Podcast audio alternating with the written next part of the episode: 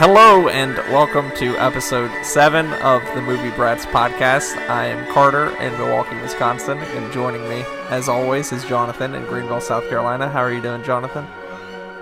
Happy soon-to-be Halloween. Ooh. And to celebrate Halloween, me and Jonathan are going to count down our top 5 favorite horror movies. We're going to start in a little switch of pace with Jonathan today because I keep hogging all the attention being first this time. So Jonathan's going to start with his number 5 horror movie. And I should say that I am the real horror buff. Carter hasn't even seen most of my top 5, and he has major gaps in his horror film knowledge. So I'm the one you should really trust. Yeah, he is the expert. I'm just someone who is trying to sort of keep up with the theme of it being near Halloween. So I think the only film that is in the modern era in my top 5 that, well, modern era, it's like, you know, within the last 50 years that he has seen is The Evil Dead, Sam Raimi's 1981 feature debut. I've seen the dark shadows moving in the woods, and I have no doubt that whatever I have resurrected through this book is sure to come calling for me. It is based on his own 1978 short, Within the Woods, which also starred his friend Bruce Campbell. After they made that short, they scrounged up a very small budget, and they shot in a cabin in the woods in Tennessee with a crew of just 13 people, and they reinvented and smashed horror cinema. And it's an incredible work of art. It is a film that some people view as schlocky, and I think so bad it's good, but I think it's genuinely a masterful film. I think that it has so much cinematic bravado, the camera work, the sound design, even though it has very limited budget and there's limitations on the film. The acting is not great. There's not really much narrative to speak of, but the simple cabin in the woods, 5 friends go and they unleash this unholy, ghoulish spirit, and it turns people not into zombies because I'm very particular about this. They are not zombies because they're not dead and they don't eat people. They're in the sequels called Deadites, but they become these ghoulish creatures that the only way to stop them is by total bodily dismemberment. And I think this film is incredible. It's about 85 minutes long, and once it starts, it doesn't let up. It's nonstop blood and gore. I love there's a deleted scene in John Waters' Pink Flamingos where character says, "Rivers of gore, rivers of gore." That's how I feel about this film. It doesn't let up, and I adore this film, and I love the whole series, but I still think that the first one is my favorite. Yeah, it's sort of popular opinion that the second one is the best out of the series, so you disagree with that? I maybe would say I love them both about equally, but there's something about the original that it is a legit horror film, and the first sequel is really half horror, half comedy, and it's one of the best horror comedies ever, but I don't know. I have a soft spot for the grungy original. It just has I love the look of the Deadites. I love how low budget and disgusting it is. They're spewing all these different multicolored bile. Looks like milk or ink is coming out of their mouth, or all different orifices. And I know it has all these limitations, but it has just this incredible power and inventiveness to it. The camera work is the point of view of the forest, they really just put the camera on a board and ran through the forest, and it proves that, you know, you don't need these incredible, expensive special effects with computers. You can just put a camera on a board and run through the forest, and that's more effective than having some digital shot zooming through a forest. So the only thing that Raimi said he would not do today is the tree rape scene, which is actually pretty genuinely disturbing. But and I do have to say, pretty much every film we're going to be talking about has a sequel or a remake or some continuation. I went up and down with the remake. At first, I was like, oh gosh, how dare they do a remake of one of my favorite movies. But then Sam Raimi, Bruce Campbell, and the original producer were all going to be producers on the remake, and they're going to use a lot of practical effects. There's not a lot of CGI. And then I got excited, and I got really excited, and I was like, I really want to see this. And the trailer was awesome. But like one of my favorite film critics, Mark Kermode, said, the original film is yee, and the remake is ugh. There's a difference. There's a glee and kind of a funhouse carnival thrill ride quality to the original, and I felt like the remake was just ugly and sepia tone, and it was unpleasant. And I remember there was a scene where someone was getting shot with a nail gun, and I looked at my watch. When someone's getting shot with a nail gun in a film and you look at your watch, you know there's a problem. That is a bad sign. I admire the craft of the film, the fact that they used a lot of practical effects, but it completely missed the tone. Even though the original is really disgusting and gory, it has a fun quality to it. It has this outrageous bravado to it, and I feel like the remake is just ugly and relentless, but it doesn't have the kind of goofball poetry of the original. Yeah, that's something that sort of comes across in all of Sam Raimi's film. A lot of people might be more familiar with his work on the Spider-Man series, which sort of has some of that carryover of sort of like schlockiness to it, but also like a nice sense of fun and not taking yourself too seriously. So what do you think of the third movie in that franchise, Army of Darkness?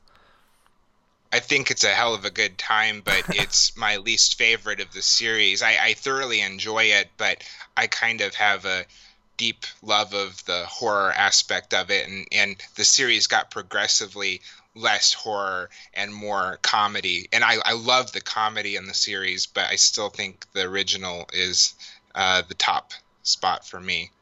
Okay, now we're going to move on to my number 5 movie in my countdown, which is sort of a horror comedy. It's definitely not a straight horror movie. It is What We Do in the Shadows from 2014, directed by Taika Waititi, who is since sort of blown up after he directed The Hunt for the Wilderpeople, which became sort of a sleeper indie hit, and then the Thor Ragnarok movie, which was just like enormous. And unfortunately, that's sort of the track that indie directors take these days. They make something good and original, and then they're hired to do a Marvel movie. And he did about as good as you can with a Marvel movie of making it his own sort of style. But, you know, you'd sort of wish that they would do sort of original stuff again. But What We Do in the Shadows is about a documentary crew that follows a group of 4 vampires who live in Wellington, New Zealand. It's been like this the whole time. Deacon on dishes, and it still hasn't moved in 5 years. You're a cool guy, but you're not pulling your weight in the flat. Oh, I'm glad to hear that I'm cool. No, that's not the point, though. You're missing the point. Not a flat meeting about how cool you are. When you get 3 vampires in a flat, obviously there's going to be a lot of tension. Viago was an 18th century dandy. Look, a ghost cop. Vladislav is a bit of a pervert. This is my torture chamber. Deacon's like the young bad boy of the group. I'm supposed to pay rent, but I don't. And it just sort of follows them adjusting to sort of contemporary life and stuff like that. And it's actually got a few genuinely, I wouldn't say terrifying moments, but some sort of frightening and like scary stuff in it. It's not all comedy. If you're going just for like entirely laughs, it's not really like the cheeriest sort of movie, but it definitely is more of a comedy than it is a horror movie. Like there's a scene where they have like a new vampire who they just bit, and he brings in his friend who starts showing them like videos of sunrises on YouTube, and it's just some of the funniest stuff you'll ever see. Can we see a movie of a sunrise? Oh shit! Ooh, nice. That sort of like works on the tropes of vampires and horror movies. And it's streaming on, I think, Amazon at the moment. So if you haven't seen it, you should definitely check out What We Do in the Shadows. I'm not exaggerating when I say it's one of the funniest movies I've seen in, like, the last 10 years. I saw it when it originally came out in theaters, and it's a really funny movie. And I think one of the strongest aspects of it is the relationships of the characters and how they play off each other. And I like the character that Takiki plays himself. That's how you say his name, right? Yeah. Yeah, and he plays this very kind of nebbish. Waititi, yeah. I kind of combined his two names. Yes, you did.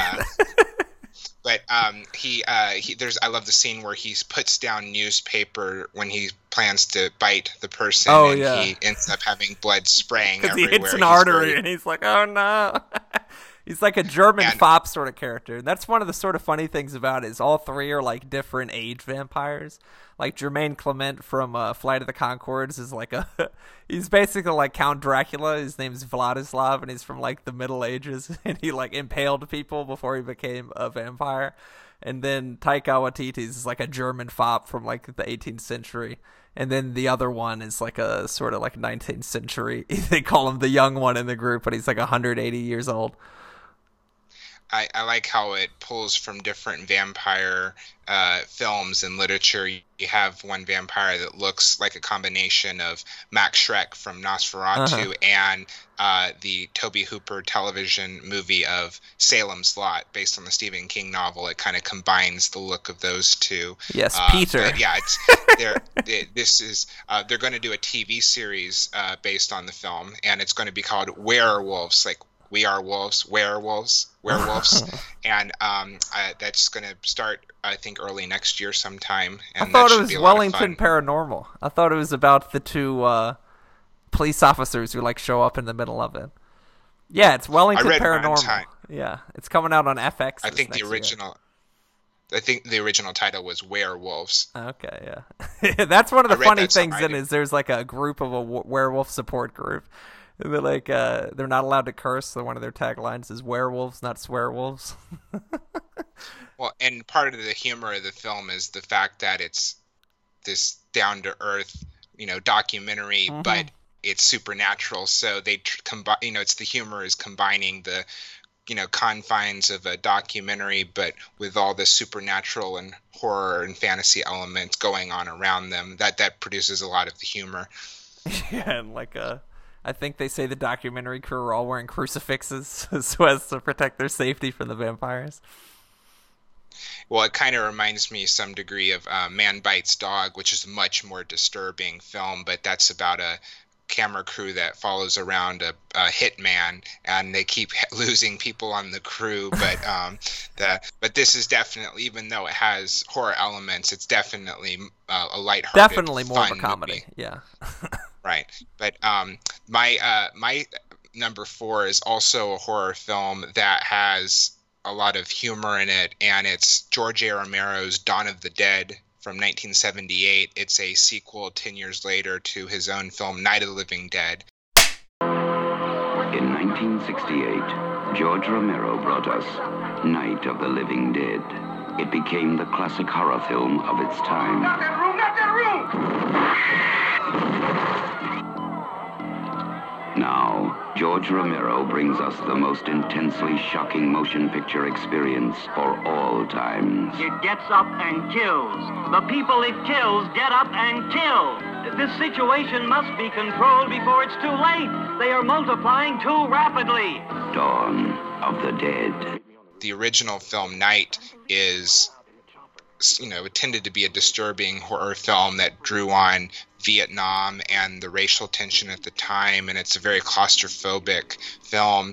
And Romero himself said that he thought Dawn was not supposed to be scary. He didn't really understand why people, unless they were real young kids, thought the film was scary. He was influenced by EC and DC horror comics, and he wanted it to be like a fun, ghoulish romp. And I think it's one of the best horror films. I think it's the best zombie film ever, and I love Night, but Dawn of the Dead to me is the best zombie film ever, and it has this great satire underneath it because it's set in a shopping mall, and the four main characters hold up there, and there's this commentary on the consumerism of the era. There's all these mindless zombies walking through the mall, and it's also commenting on the media because early in the film there's this radio station that's putting out incorrect information that's old, but they want to keep people listening, drive up the ratings, so they're giving out false information, but they do it so that they can have people keep listening and drive up the ratings. So it's really fun. It's a good action, and there's wonderful blood and gore from Tom Savini. It's mainly in the first half hour and the last half hour, but there's actually good character development. You get to know the main characters, and it's not just mindless gore and blood. That's what a lot of zombie films forget, is that if you don't, or if you're not invested in the characters, what happens with the blood and gore isn't as effective. When you actually care about the characters and their stakes, that means something. And I think it's Romero's masterpiece. I think it's his best film, and I miss him. He died a few years ago, and he had they just announced that he had many scripts that he had written that he never got to make. So if you haven't seen Night of the Living Dead, do see that, but also see Dawn, which is one of the best sequels ever made. It's a real horror classic, and I think it's even better than the original. Oh yeah, what do you think of the sequel to this one? Or sorry, the remake to this one? It's fantastic. It doesn't have the satire, and it doesn't have the weight of the original, but it's just a really good, bloody, gory zombie film, and it's one where they're running, and Romero said, no, zombies can't run, they're dead, their ankles would snap, which I do think there's kind of a logic to that. But Zack Snyder actually, you know, he's done Man of Steel and 300. From what I've seen of his movies, I think it's by far his best film. And even Romero, who was not too keen on the film, admitted the first 10 minutes of the remake is amazing. I mean, whether you like the rest of the film, the first 10 minutes is pretty flawless. But yeah, it's one of the best horror remakes of this century. It doesn't, like I said, it doesn't have, you know, it's not on the same level as Romero's, but it's just a really fun zombie film. Have you seen either of the versions? I've seen the remake. I haven't seen the original one, and I have not seen Night of the Living Dead. You've movie sinned. You're never supposed to see a remake without having seen the original. Hey, I'm just a millennial. That's how we work. I know. It's like I saw What Price Hollywood before I saw A Star Is Born, because you could just say I'm OCD, but like I hardly ever see a movie unless I've seen the original versions. Yeah. All right, so we're moving on to my number 4, which is The Thing, directed by John Carpenter from 1982.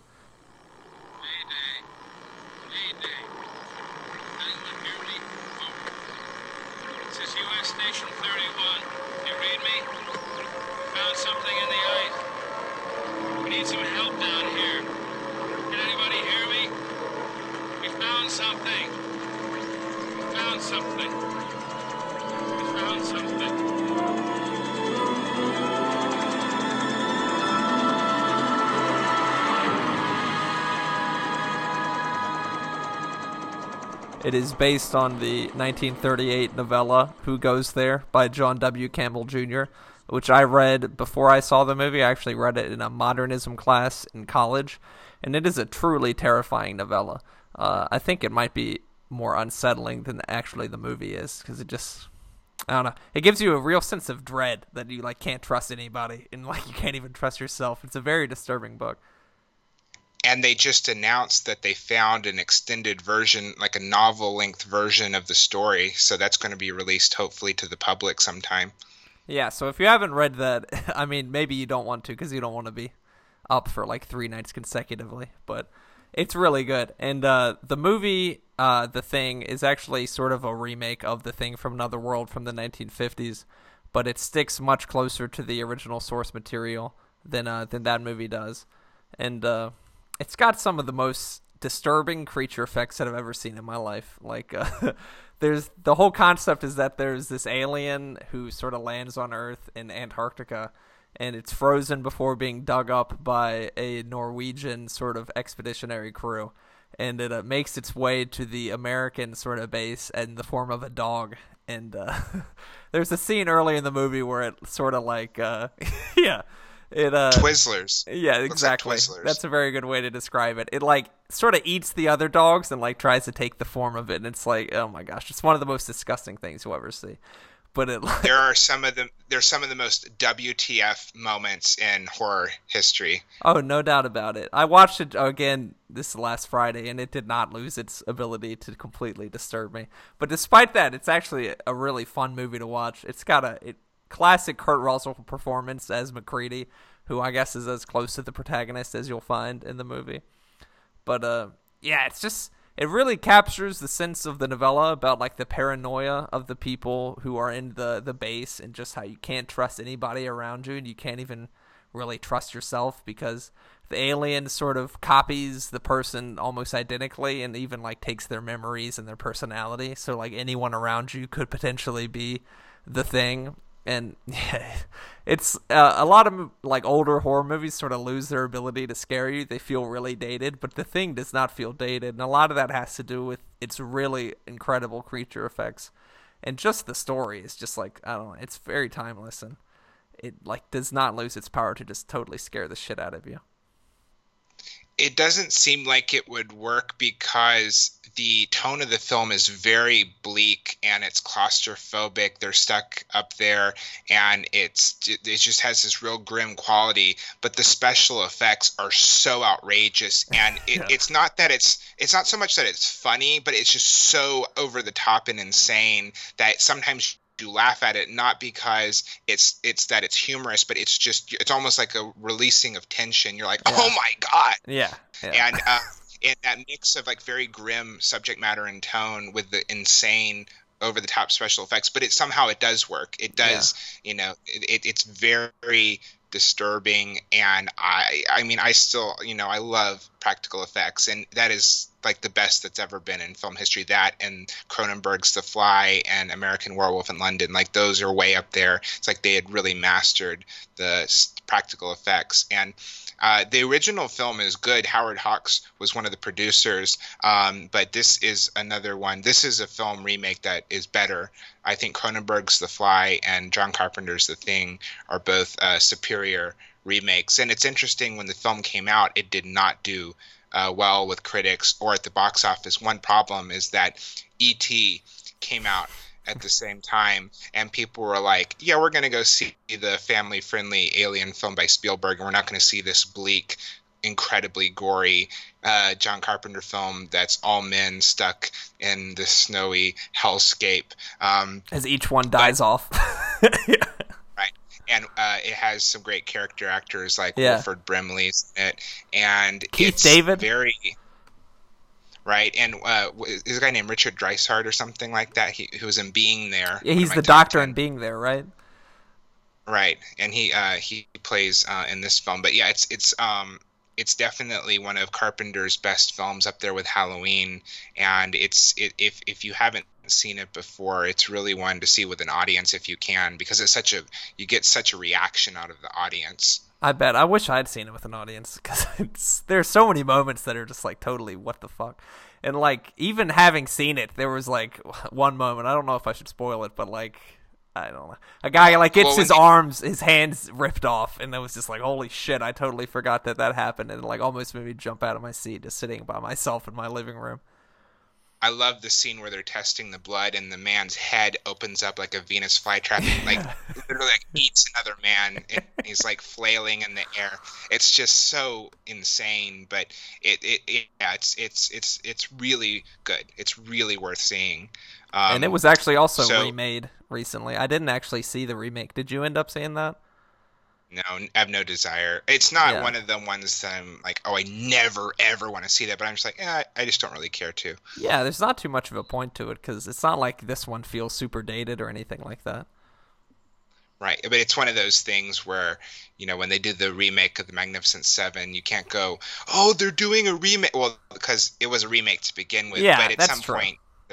Yeah, it's, you know, it's like they're doing another Scarface supposedly, and it's like, well, that was a remake. The one in the 80s was a remake from one 30s, also Howard Hawks film connection. But my number 3 pick is, I think, the best film sequel ever made, even more than The Godfather Part 2 and The Road Warrior. It's James Whale's Frankenstein, Bride of Frankenstein from 1935. It's a sequel to his own 1931 film. And I think it's the best of the Universal monster films. It's just, it has a little bit of everything. It's very funny. It's a very funny film. There's these homosexual undertones because Wales was gay himself, and there's the character Pretorius, and he's very kooky and campy, and there's a lot of odd moments between him and Dr. Frankenstein. But the movie's also very moving. You have the scenes with the blind hermit, and I think those are genuine, and they show the monster having a humanity. And even though it's called Bride of Frankenstein, she's only in the film at the last 10 minutes or so, played by Elsa Lanchester, and she also plays Mary Shelley at the beginning of the film, the author, so she plays two characters, and she probably has about 10 minutes of screen time in the whole 75-minute movie, but she is such an iconic character. It's just that hair with the stripes up that looks like the electrical stripe, and it's an incredible film. It's a little bit of everything. It has different tones, and even at 75 minutes, it's so memorable. And I really love this film. And I just want to mention John Carradine and Walter Brennan show up uncredited. So there's so much goodness in the film. How close does Young Frankenstein stick to the plot of Bride of Frankenstein? Well, I mean, it pulls from really the first three, Frankenstein, Bride of Frankenstein, and Son of Frankenstein. They have, obviously the hair. Because when you said Bride, the blind hermit, I was like, that's Gene Hackman. Yeah, right. Right. That's one thing they take from it. And they take from Son of Frankenstein the inspector that they can't understand what he's saying. And the crowd goes, what? Yeah. But yeah, the original Frankenstein is great, but it is one of those early sound films that's kind of creaky and it doesn't hold up perfectly. But Bride is just it's one of those sequels that actually picks up right after the original. I mean, it the original ends with him being the windmill burning, and the sequel picks up right after that where it's smoldering and he's coming out of the water at the bottom of the windmill. And it's really, I also like to say that I like the character that Una O'Connor plays as Minnie. She plays this very British woman, and she's just like constantly whining to the police because she sees the monster and no one believes her. And she's just a great comic relief in the film. So even though I think the film is really beautiful and moving in parts, it's also very funny, and it has all these odd moments throughout it.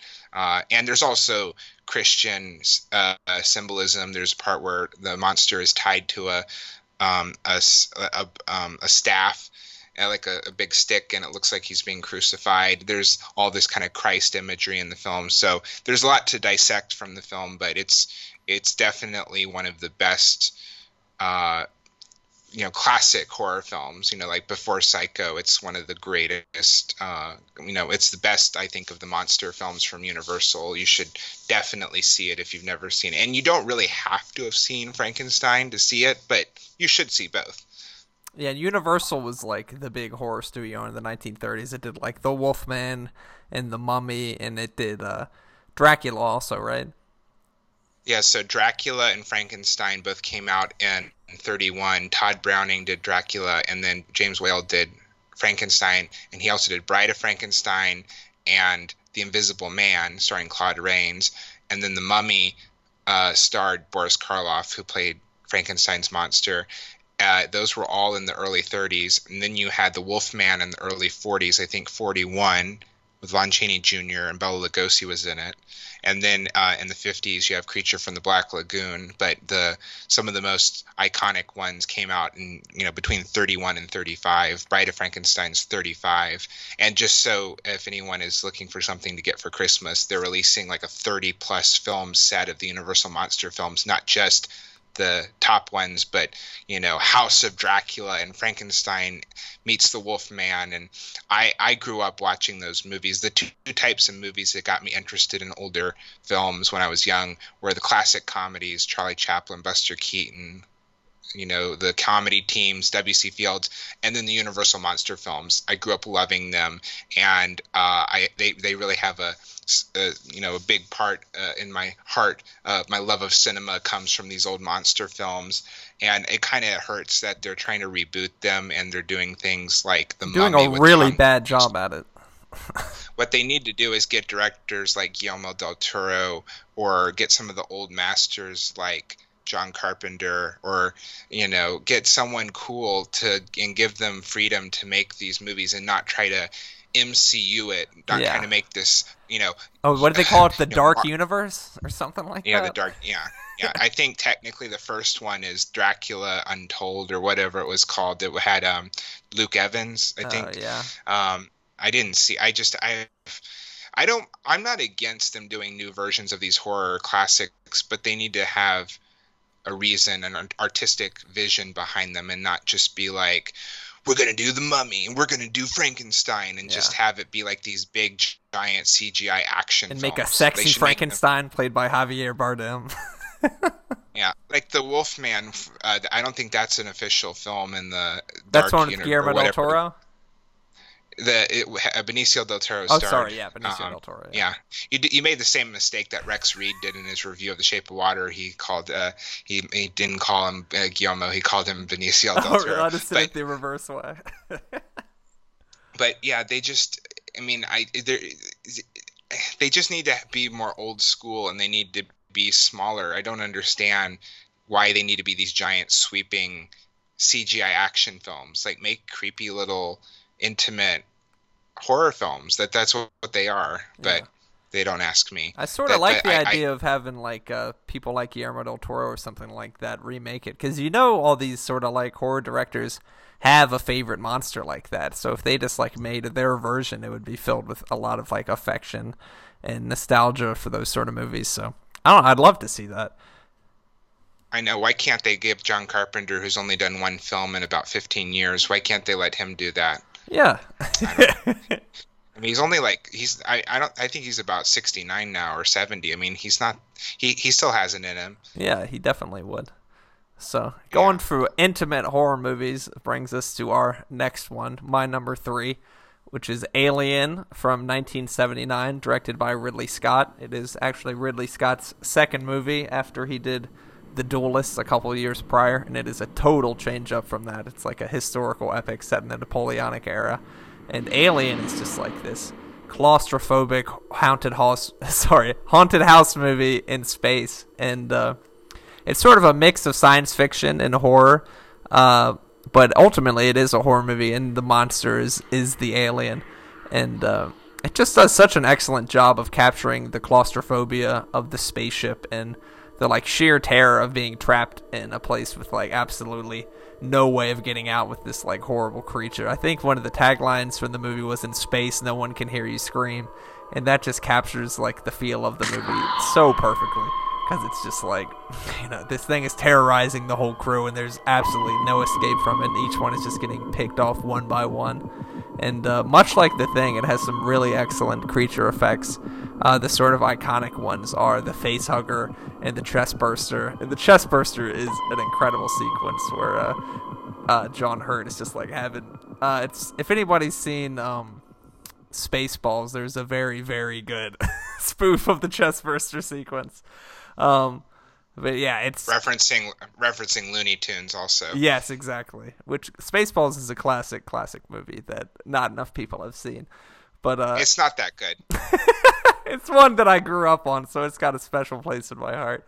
But Alien, it's everything post History of the World Part 1, Mel Brooks. I love Mel Brooks, but it's kind of like, you know, it's not nearly as good as his Gene Wilder if you're films, comparing it to like Blazing Saddles, obviously it doesn't match up, but I don't know, I think it's funny. But Alien spawned the sequel Aliens is much more of an action movie, but Alien is like horror all the way through, and like I said before, the claustrophobic feel of it is just incredible, and it really holds up to this day.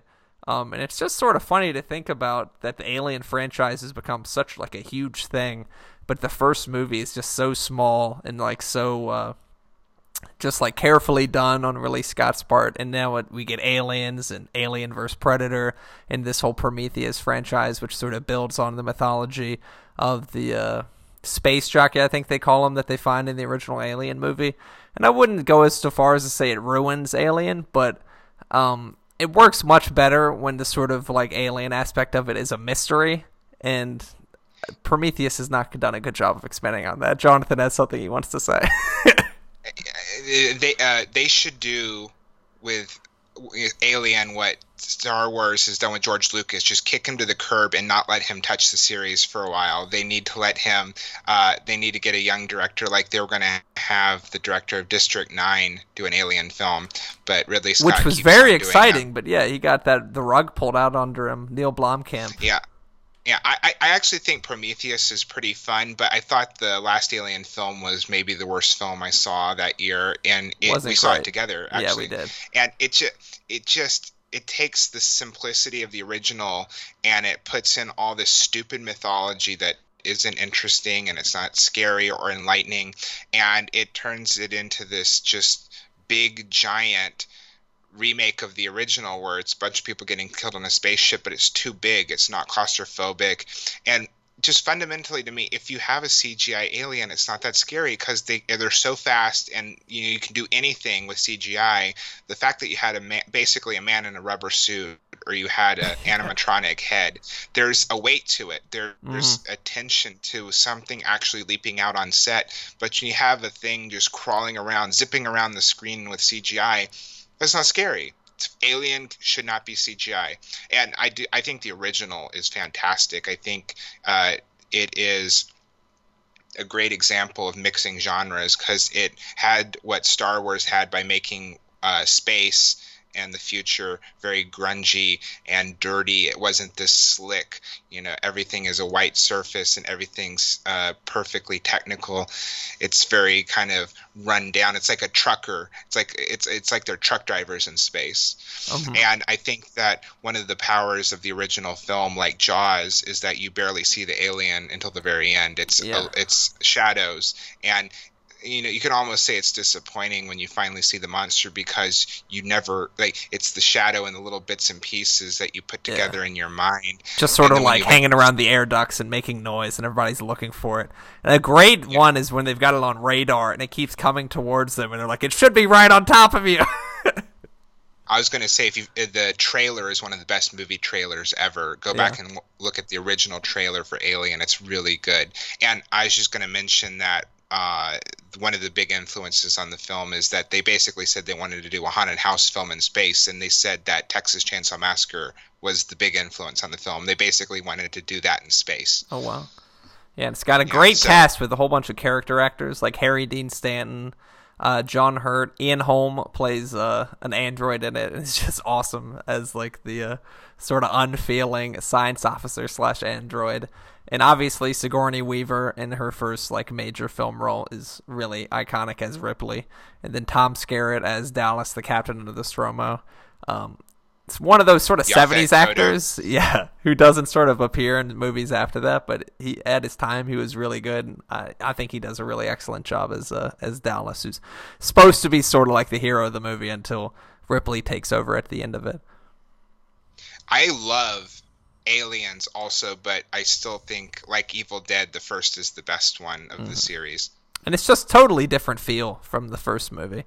It's like much more of an action movie than Alien is, and you know, as James Cameron is wont to do, it's very big and very sleek and very high budget.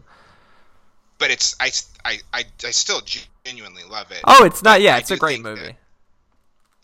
I was going to say the third one, I so wish it was David Fincher's first film. I wish he had been given Final Cut and freedom, because it's such a bad film, but you really wish, like, I want to see David Fincher take over and direct an Alien film now. That would be amazing. That would be amazing.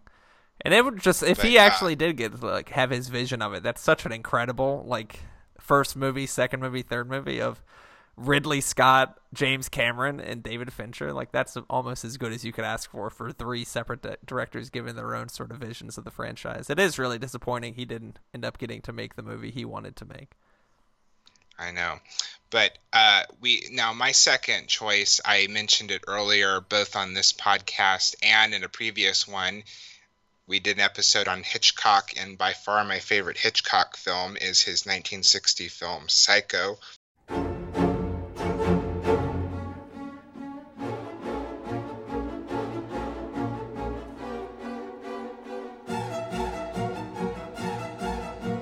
So I'm not going to go on and just repeat myself from what I said in the previous episode, but I definitely think it's a masterpiece. It changed horror. There's horror films before Psycho, and there's horror films after it. There's kind of, that's the bookmark. That is how you can judge cinema in the horror genre. I mean, I don't know. There's been a lot said about it. It's based on the real serial killer Ed Gein. He also influenced Texas Chainsaw Massacre and Silence of the Lambs, and I don't know, it's brilliant. It's Hitchcock, going from these big Technicolor films like Vertigo and North by Northwest, and then he took his television crew and shot this black and white horror film based on a novel from the previous year, bought up as many copies of it as he could so no one would know the ending, told people they couldn't go into the theater late, they had to be there on time. Such and totally flex changed by Hitchcock. I know. They had the thing that said that even if the Queen of England came late, that she wouldn't be allowed into the theater. But it's had an incredible impact on. I mean, it's the granddaddy of the slasher film. I mean, there wouldn't be Halloween, there wouldn't be Friday the 13th, there wouldn't be all these terrible films. But we shouldn't blame Psycho because it's a masterful film. And like I said, with Dawn of the Dead, you actually care about the characters. Even someone like Norman Bates, who is a horrible person, you feel sympathy for him in his situation. And Janet Leigh is terrific, even though she isn't in it. But no, spoiler alert for 45 minutes. Something happens to her, early in the film. I won't give that away if you haven't seen it. It's tough to spoil a movie that came out almost 60 years ago. I know. But one of the things that makes the film so memorable is that it plays the audience. It's just one of the great manipulation of an audience, because if you didn't know anything about it going into it, like the original audience, you're following this character. She steals some money from her work. She's having an affair with a married man. And then all of a sudden, she gets killed off. And then you totally are switched, who is the main character, what's happening. And then the ending completely messes with the audience too. And you have to have this, it's just, it was totally shocking at the time, and I still think it packs a punch today. It still has a great power. I mean, it's not really scary, but it's very effective, mm-hmm. and it stays with you. And the performances, I mean, Anthony Perkins, one of the great, that's like, to me, the greatest Oscar snub in history, that he wasn't nominated for Best Supporting Actor. But, we talked about Psycho earlier, but it, at length. I could wax on. We did like a good half an hour talking about it. Yeah, it's definitely, if you haven't seen Psycho, you really don't have any validity talking about horror films if you haven't seen Psycho. It's like that, you really have to see it to be able to say anything about the horror genre, I think. No, I agree with that. That's totally. And moving on to my number two, which is The Shining from 1980, directed by Stanley Kubrick. I don't suppose they told you anything in Denver about the tragedy we had up here during the winter of 1970? Well, a man named Charles Grady is the winter caretaker. And he came up here with his wife and two little girls, I think about 8 and 10. From what I've been told, I mean, he seemed like a completely normal individual. But at some point during the winter, he must have suffered some kind of a complete mental breakdown. He ran amok and killed his family with an axe. You can rest assured, Mr. Ullman, that's not going to happen with me. The Shining is sort of one of those basic-ass horror movies, which is this kind of stuff that I like, that like pretty much anybody who doesn't even really like horror movies has probably seen The Shining. It is an absolutely mesmerizing movie. It is one of the first movies to use a Steadicam, and it makes incredible use of that with the sort of sequences following Danny, the child, along on his big wheel in the hallways of the the Overlook Hotel. And it's got a very slow pace to it, but it just sort of draws you in, and then it just like explodes in like the last 20, 25 minutes, and it's really effective how it like draws you in at this very slow sort of mesmerizing pace with just this sort of like imagery that's like very I don't know. It's framed in such a strange way that like everything is like the focal point's always in like the center, and there's always stuff sort of framing it, so it sort of like draws you in and sort of like lulls you into like this false sense of security. And like just like the sort of sequences where Danny's driving around and you're like, oh, nothing's happening, all of a sudden you're like, holy shit, like that's totally fucked up. But yeah, absolutely iconic performance from Jack Nicholson. Nobody does crazy like Jack Nicholson does. And it's great to see him just totally lose his mind at the end of the movie. And it seems like he had a lot of fun doing that. I know you're a big Shelley Duvall fan, but I get annoyed as hell with her in this movie. And she just has such a strange performance. And apparently she was really affected by the sort of like long shooting schedule and Stanley Kubrick's really demanding sort of directing. And I think that sort of comes across in the performance, which might work for some people, but for me, I just find her very, very irritating. But yeah, classic horror movie, The Shining.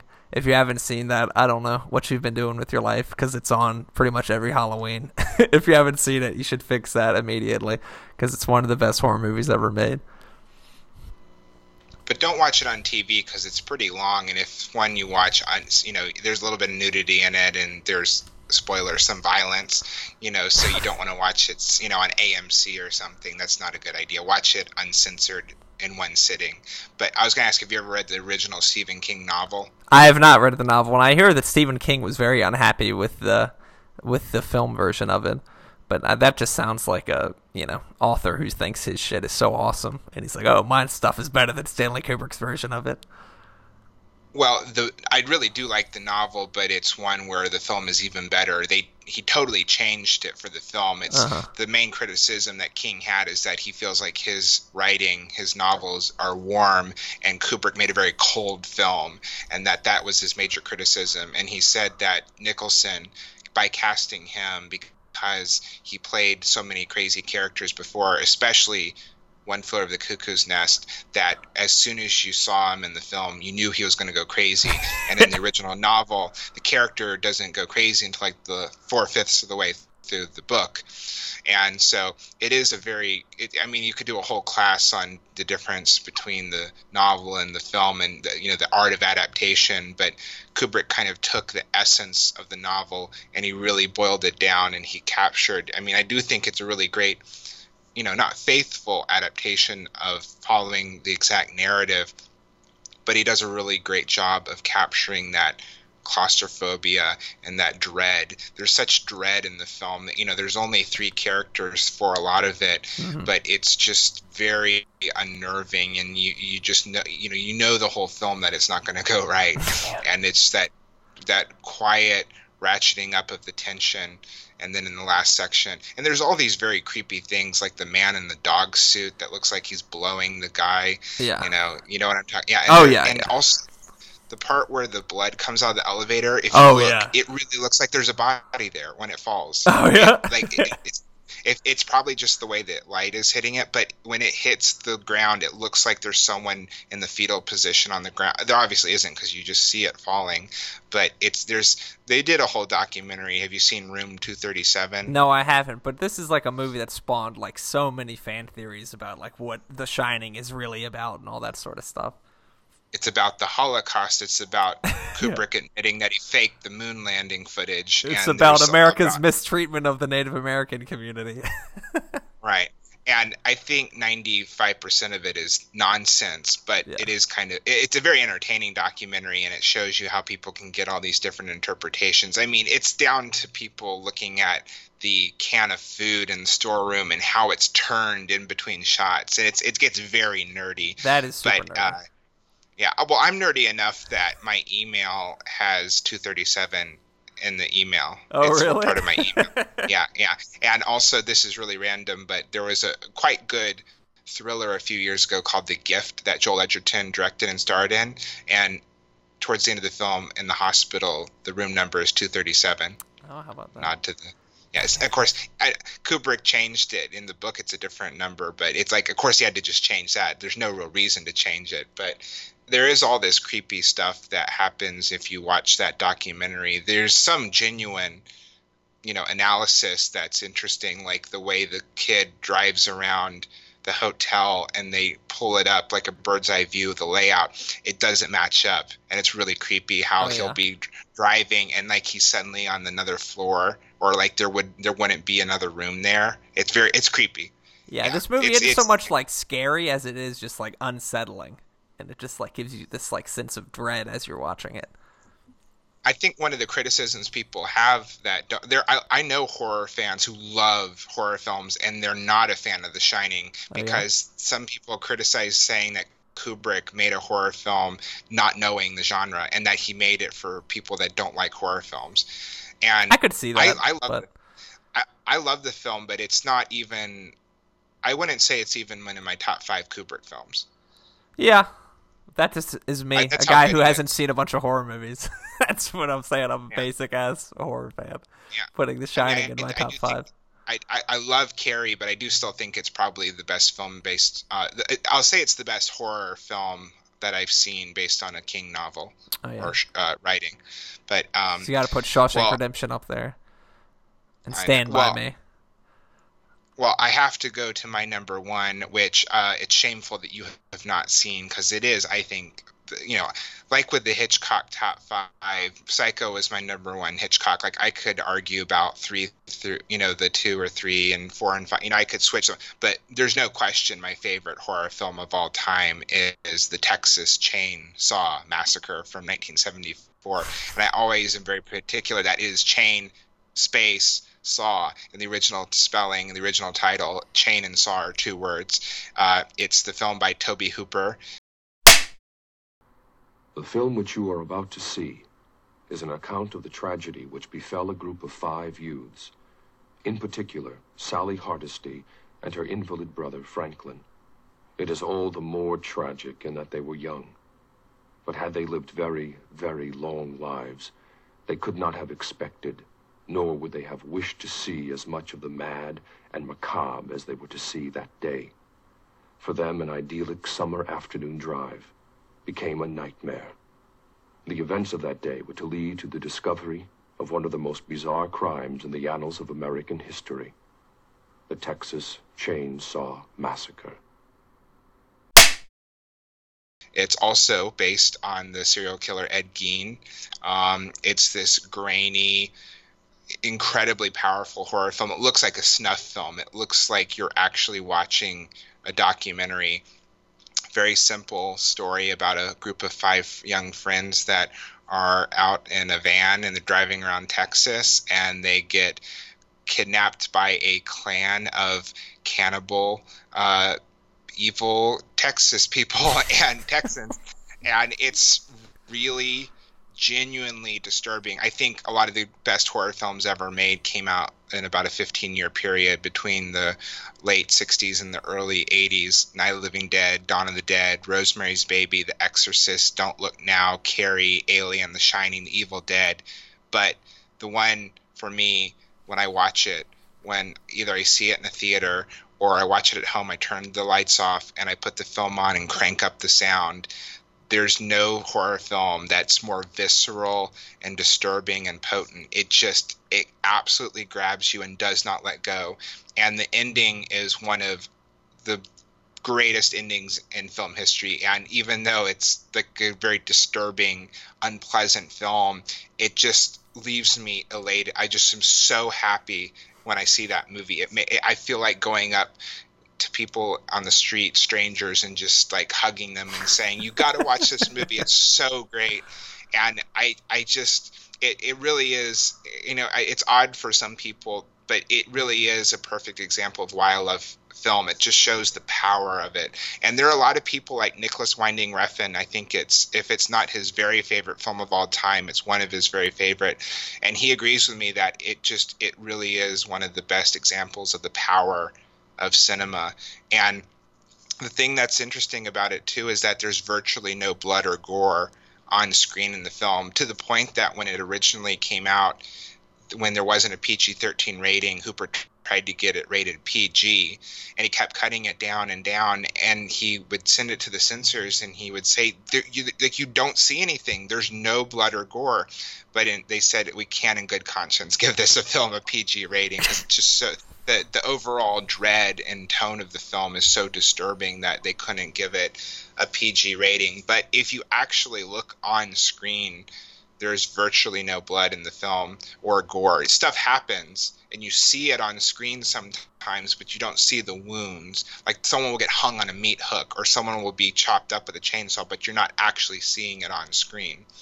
So I just think it's a masterpiece. I love there was one quote where Stephen King said that he would happily go to any court in the country and defend the film on artistic merit. And until the day I die, I will defend it as being the best horror film ever made and one of the best American films of the 1970s. It's a truly brilliant movie, and it's not just like some schlocky, slasher movie or gory horror film. I think it's a truly brilliant masterpiece. Oh, well, it sounds like I need to see it. And we've been talking about remakes and sequels, everything has a remake and a sequel. There are only 3 films that I absolutely refuse to see in my life. There's plenty that I don't care about seeing, but the Michael Bay produced 2003 remake that stars Jessica Biel and the next 2 films, I absolutely refuse to ever see them. And I have friends who say, well, I mean, it doesn't compare to the original, but as far as pointless horror remakes go, it's not that bad, and it's actually really nasty and gory, and it has good gore effects. And I'm just like, no. I hold the original in such high regard. I just can't do that. I don't ever want to see it. Even though the remake does have the actor from Full Metal Jacket, what was his name? Arlie Ermey? Yeah, he's in it, and they say he's really good, but Michael Bay produced Texas Chainsaw Massacre remake just does not sound good. No, that doesn't sound good. Even to me, who never saw the original and doesn't hold it in as high regard as you do, that does not sound very interesting. Yeah, you absolutely need to see this big screen, uncut. It's only about 83 minutes long. I actually went this summer to 3 of the filming locations from the film. My saint of a mother agreed to go with me on this trip, where we went to the house that the last section of the film takes place in, and it's now a really charming restaurant.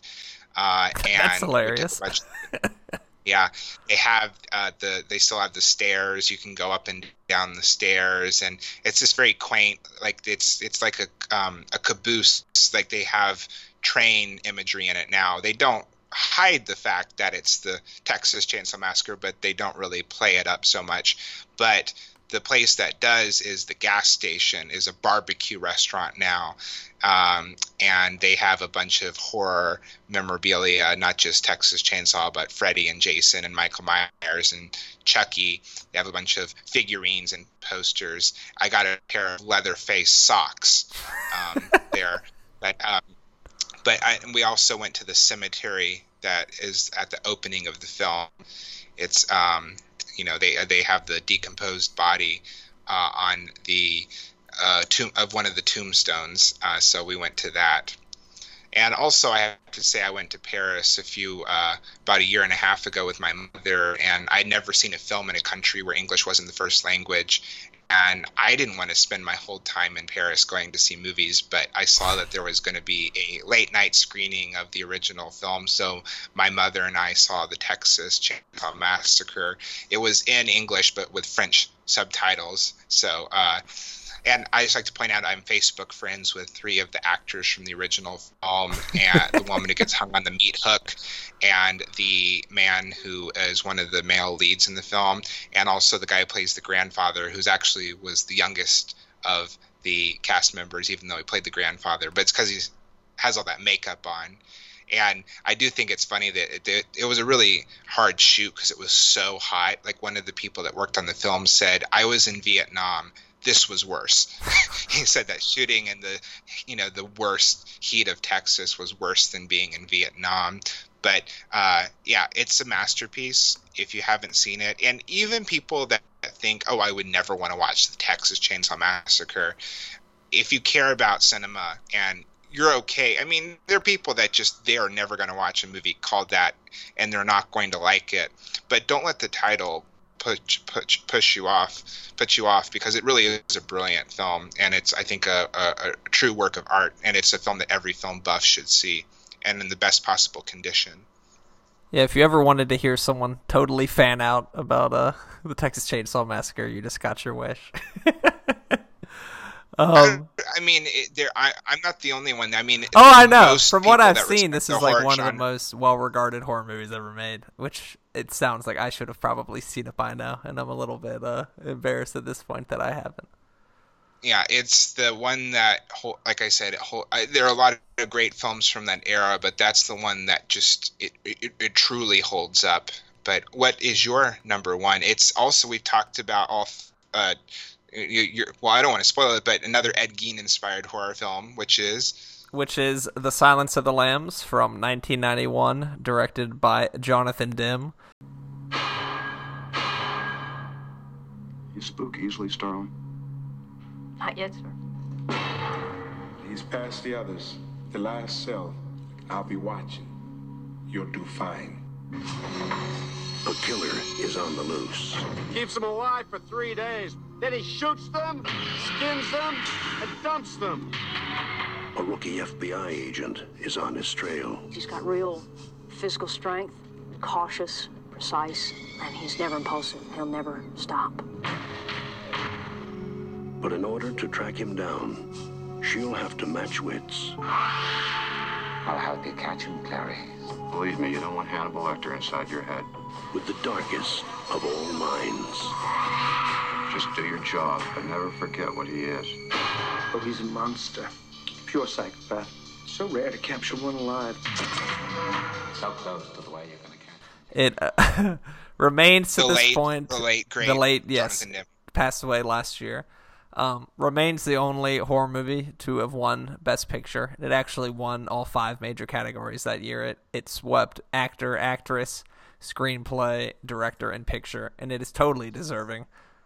Even though Anthony Hopkins, you could argue, really isn't the lead actor, because he's only in the 2-hour film about 25 minutes. Yeah, Scott Glenn almost is more of the lead actor than Anthony Hopkins is, but Anthony Hopkins makes every second count. It's absolutely iconic performances as Hannibal Lecter. And random trivia, he never blinks on screen in the whole film. That is, I mean, that's something that most certainly probably contributes to the totally unsettling nature of his character, Hannibal Lecter. But yeah, totally unsettling movie from like the very beginning of it, where Clarice is like running through the fog doing her like FBI training stuff, and the music is just like giving you this totally weird feeling. It is a totally unsettling movie, and much like The Shining, there are very few moments that are like truly terrifying, but it just has a sense of dread to it that lasts the whole movie, and it's just like, you know, unsettling. Everything is so dark. Oh my gosh, everything is so fucked up. And totally ruined Tom Petty's American Girl for at least a couple years for me. Every time I heard that song, I just thought of Catherine Martin getting kidnapped in the back of a van. And literally every time I heard it, that was the first thing I thought of. It wasn't until like maybe 3 or 4 years ago that I could actually listen to that song again without thinking about that. Yeah, what do you think about this one, Jonathan? Silence of the Lambs. It came out the year I was born. Obviously, I didn't see it when it originally came out, but it's, you know, I think I've only actually seen the film once, but I really? Do love it. I think it's, yeah, there's a lot of films I really like that I've only seen once. I've seen it at least like 10 times. For me, it is a very rewatchable movie. Despite having some like unsettling moments in it, I watch it all the time. One that stands out to me is where the man is masturbating and throws his semen at her. That's really, yeah. Well, you know, this is not the first Hannibal Lecter film. Do you know what the first one is? The first one is Manhunter, which is a Michael Mann movie. Yeah, which is actually very good, but it's Brian Cox 80s. Plays. Oh, it is so 80s. Like the main character is wearing his suit with the white shirt underneath, without a tie and everything like that, with his like ridiculous hair. It's really 80s. I don't think it holds up very well. A lot of people think it's a really good movie, and some people I think they're just being like movie hipsters, say that Brian Cox's Hannibal Lecter is better than Anthony Hopkins, which I find completely ridiculous, but people say that. I'm a big Michael Mann fan, and I do like the film, even though you kind of have to look at it through, you know, you got to realize it's a very 80s film, and I think the 80s is the worst decade in human history. Like, I'm including, like, the Black Plague and, like, those decades. Like the 80s is the worst decade in, like, written human history. But, you know, there's some good films like Blue Velvet and Ran, you know, but there's so much garbage. But great film. And you could argue Shape of Water is kind of a horror film, one of the genres. It won Best Picture. I suppose you could. I think that'd be stretching it a little bit, but I think it's almost sort of a stretch to call Silence of the Lambs a horror movie. I think it's more of a thriller. But I think the same goes with Rosemary's Baby, but people call that a horror. But that's definitely a horror film. Okay. I think it's a thriller. That's like what comes down to the question of what's the difference between a thriller and a horror. But it's funny. I never think of Jaws as a horror film, but I'm not saying it isn't. I just never think of it as a horror film. No, neither do I think of that, which is why I didn't put it in here, even though I really like the movie. Yeah, Silence of the Lambs really has...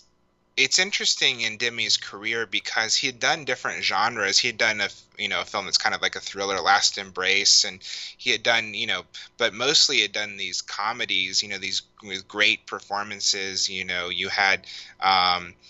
you know, Married to the Mob, and you had, you know, concert films like the Talking Heads film Stop Making Sense. Mm-hmm. But then you have him do Silence of the Lambs, which seemed kind of odd in a way, but that just showed how eclectic he is. And I do think it drew on his history of starting with Roger Corman, who actually has a cameo in the film. I think that deep down there was this kind of grindhouse director in him, and he took the subject matter and really elevated it and made it a really brilliant, you know, artistic achievement. It was, you know, it really does a good job of balancing being this kind of nasty horror film, but having a real sincerity. And, you know, it's a really good, serious film, but it's also very fun, and it doesn't mind getting nasty too.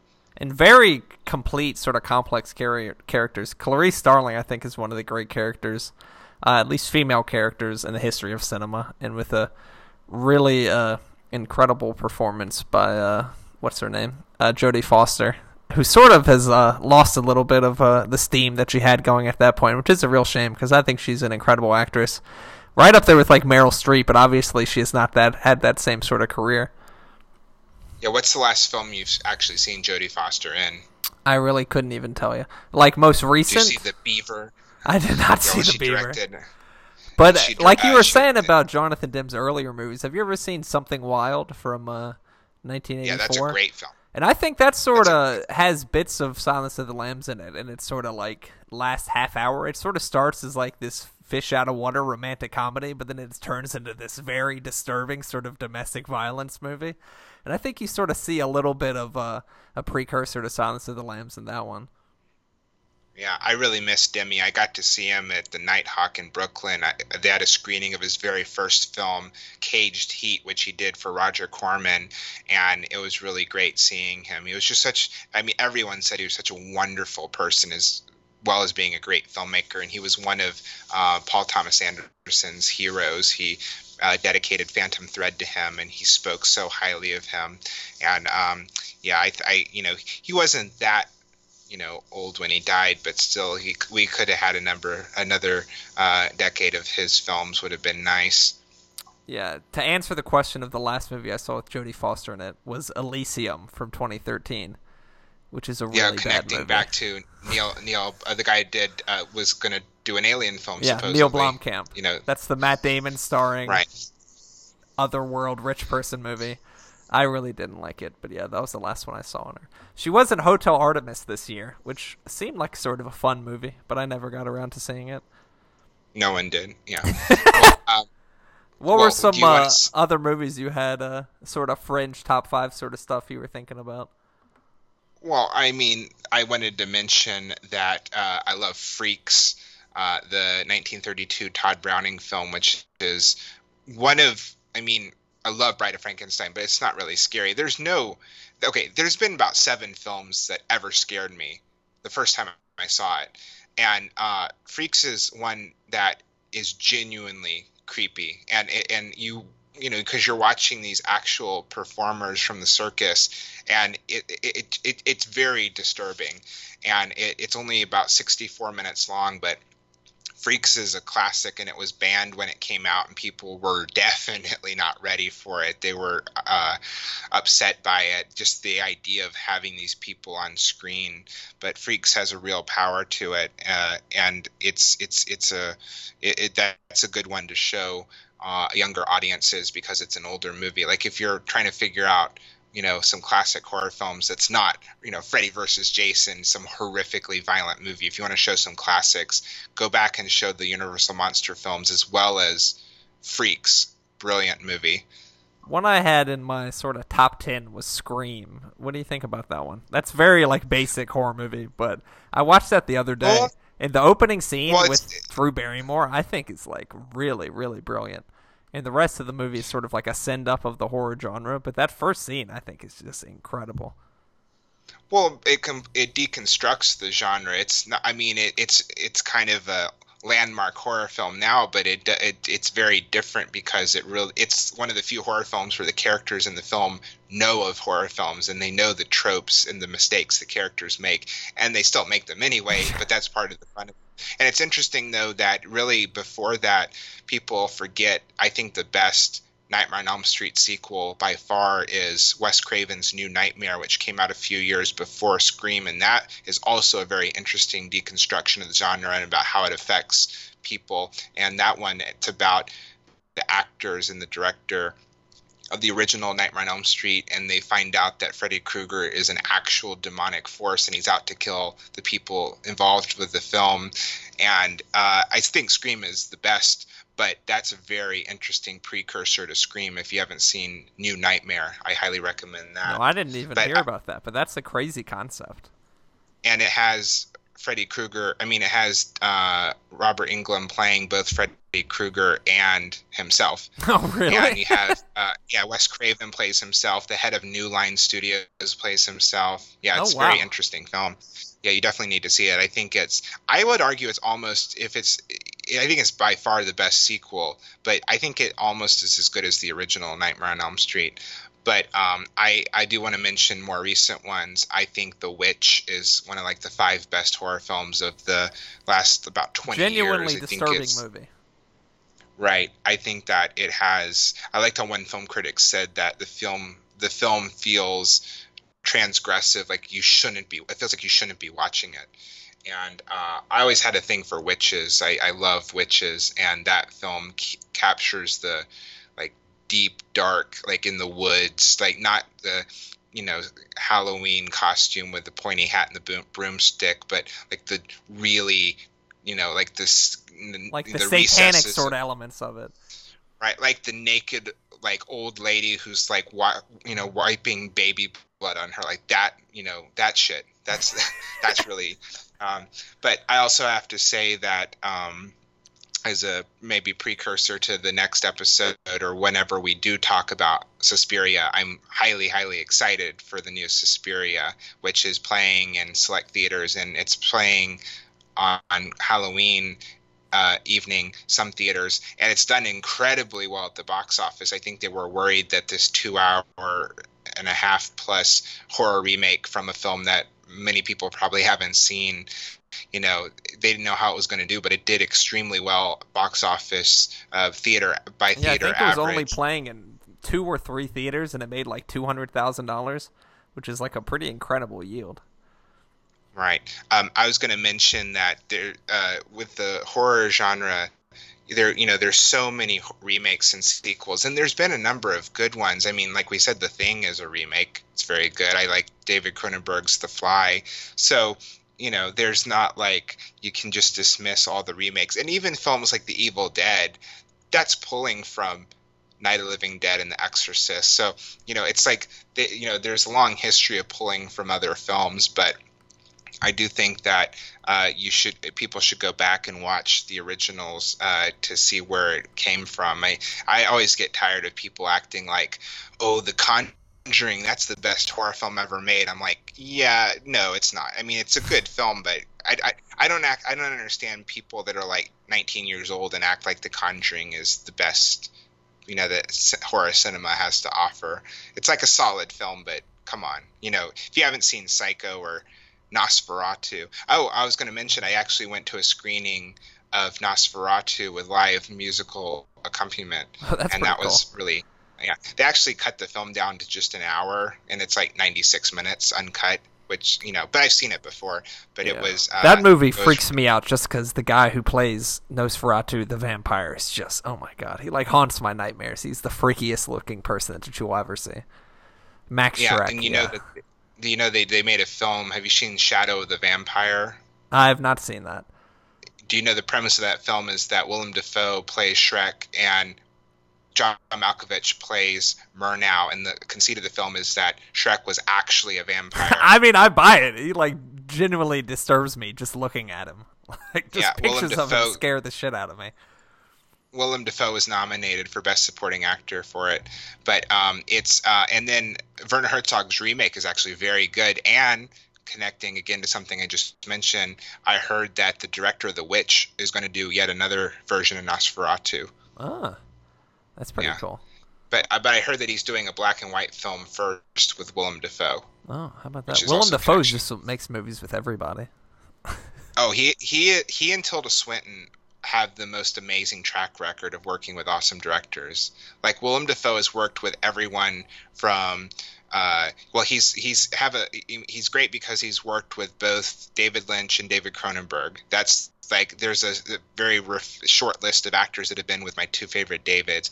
He's also worked with John Waters, Oliver Stone, William Friedkin. He's in Finding Nemo. He's been with Catherine Bigelow and Abel Ferrara, Lars von Trier, an insane list. And then Tilda Swinton. I mean, like, there was one 12-month period where she was in films by Jim Jarmusch, Terry Gilliam, Wes Anderson, and the director of Snowpiercer and The Host, South Korean director. I mean, in like one 12-month period. So, yeah, they have the most awesome track record. All right, so let's just recap our top fives. Mine was 5, What We Do in the Shadows, 4, The Thing, 3, Alien, 2, The Shining, and 1, Silence of the Lambs. Mine, 5, The Evil Dead, the original 1981 film. 4, Dawn of the Dead, the original 1978 film. 3, Bride of Frankenstein. 2, Alfred Hitchcock's Psycho. And 1, the original, The Texas Chainsaw Massacre. All right, so thank you for listening to us discussing our favorite horror movies. Happy Halloween, and... we'll catch up with y'all next week. You go watch Texas Chainsaw sometime. I'll definitely try to do that as soon as possible. Maybe I'll do that tonight now that the World Series is over and I have nothing to watch. So yeah, thanks for listening, and we will have a new episode for y'all next week. I saw a werewolf with a Chinese menu in his hand, walking through the streets of Soho in the rain. Was looking for the place called Lee Ho Fook's. Gonna get a big dish of beef chow mein.